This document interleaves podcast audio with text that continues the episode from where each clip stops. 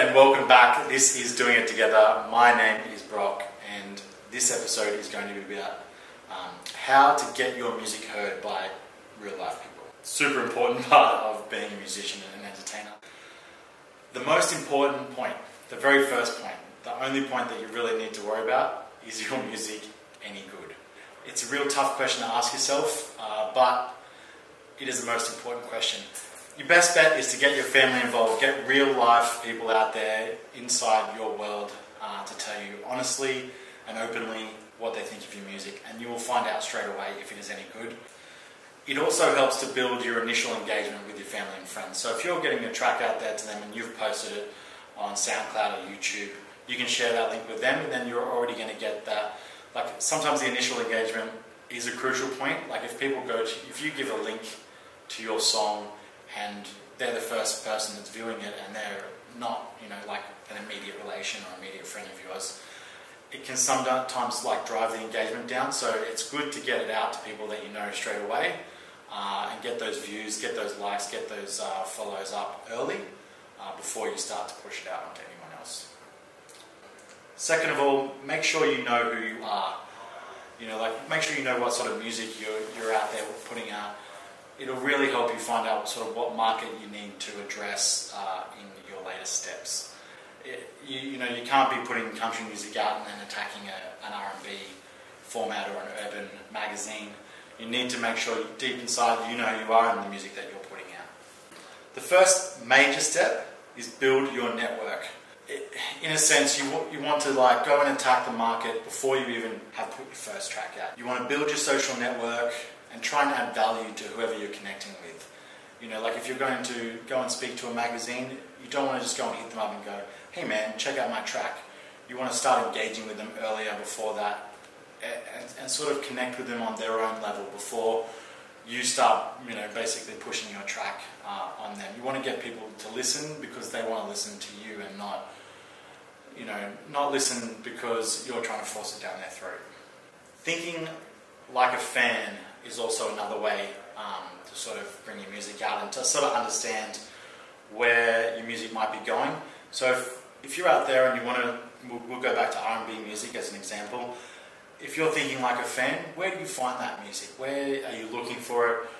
If you're going to find the, that brand new tune that you want to, if like if you're a DJ and you're looking for that new tune, think of like a DJ. Where would he find that tune, and, and where would they access it? So you want to be reaching those markets as well not only just reaching your friends and family, but finding the markets where if I was looking for that new tune, that's where I'd go and find it. And of course, social media, you know, the biggest one. If you want to get out there, it's a good idea to have built your social media fan base before you start bringing out tunes. Uh, it helps people already know what you're about and can help them connect with you. Also, another part of building your audience and getting yourself out there is playing live. Getting out there, playing your gigs, playing live every day, any chance that you can get, you'll get to play your, your music out there in real life, in the market, and you can see how the market and the customers react. The market is the market is the market. If your music isn't doing well out there live, you can guarantee that it's not going to be good enough to release. Guarantee is a, bit of a strong word. Like you know, you might want to try it in different markets before just you know playing your first your first gig, and then you know it does it poorly, and, you, and then you're automatically like, no, I don't want to release that song that's not the right way to go. Go and play 20, go and play 50 gigs where you're releasing that song and you're, playing it out there in good sets. Go and trial it in different sets. You really want to get it out there and, and, and trial it in different markets to make sure that you know whether it is a good or a bad song. But making sure you get out there and you play it constantly is a really crucial part. Another thing inside building your audience is building up that visual and audio content. I know I stress this point massively in another video. 2018 is all about visual and audio content. You don't necessarily have to be leading the market in this area. You know, just today I was talking to another band. They've gone off and, and they've recorded this beautiful song, but there's no way for the market to connect with it besides listening to it on their SoundCloud. If I can't see it on your Facebook, if I can't see it on your Instagram, if I can't you know, see it on your YouTube, these are all markets that are easily accessible by other people and, and you know, you don't have to go out there and pay someone $1,000 to produce your video for you. You can find people, you can find your friends, you can find someone else that can do it for a couple hundred bucks. Um, You know, they're only shooting for 30 minutes most of the time if you're a live performer, if you're a DJ. You know, that, that's, the, that's a small amount of footage that they have to get that they can then cut together and put your music or your song over the top. And don't put the whole track, just put a minute or a 30 second snippet of that song. Find the best part that you think is going to be the one that connects with your market the, the, the best and use that. And you'll find, you know, you can put that across all your socials. People tend to connect with these days, you know, with uh, social media.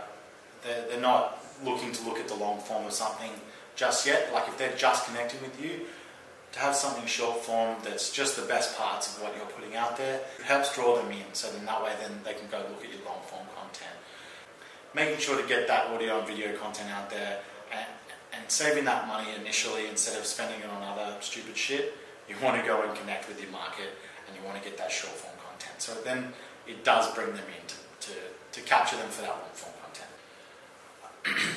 and then last but not least, hired guns. So if you want to get out there and you want to get your music heard by real life people out there, you have to admit to yourself that you are going to have to spend some money at some point.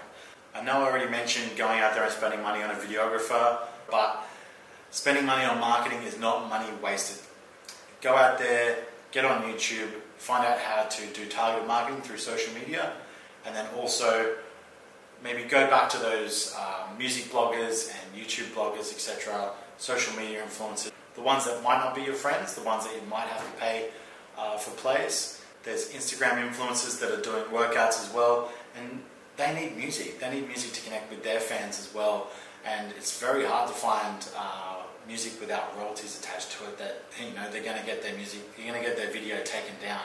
So if you can go out and find those people that already are getting heaps of views and connect with them, and offer your music for free, getting your music heard by people that aren't just inside your market and that might be massive fans of the music and the style of music that you're putting out, but you aren't necessarily connecting with it inside, you know, your local market. I find a lot, and this is something I brought up, I think, in my visual and audio content um, video as well. A massive trap is thinking you are above this sort of marketing.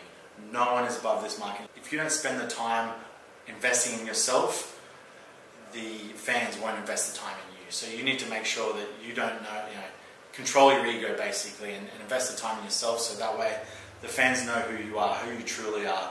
And then, you know, your music will come, like your listens will come straight off the back of that. If you're, if you're speaking the truth and you're showing who you are really, you know, there's no stopping you. So that was doing it together, how to get your music heard by real life people. Make sure to spend the time if you liked it, give me a comment and give me a follow.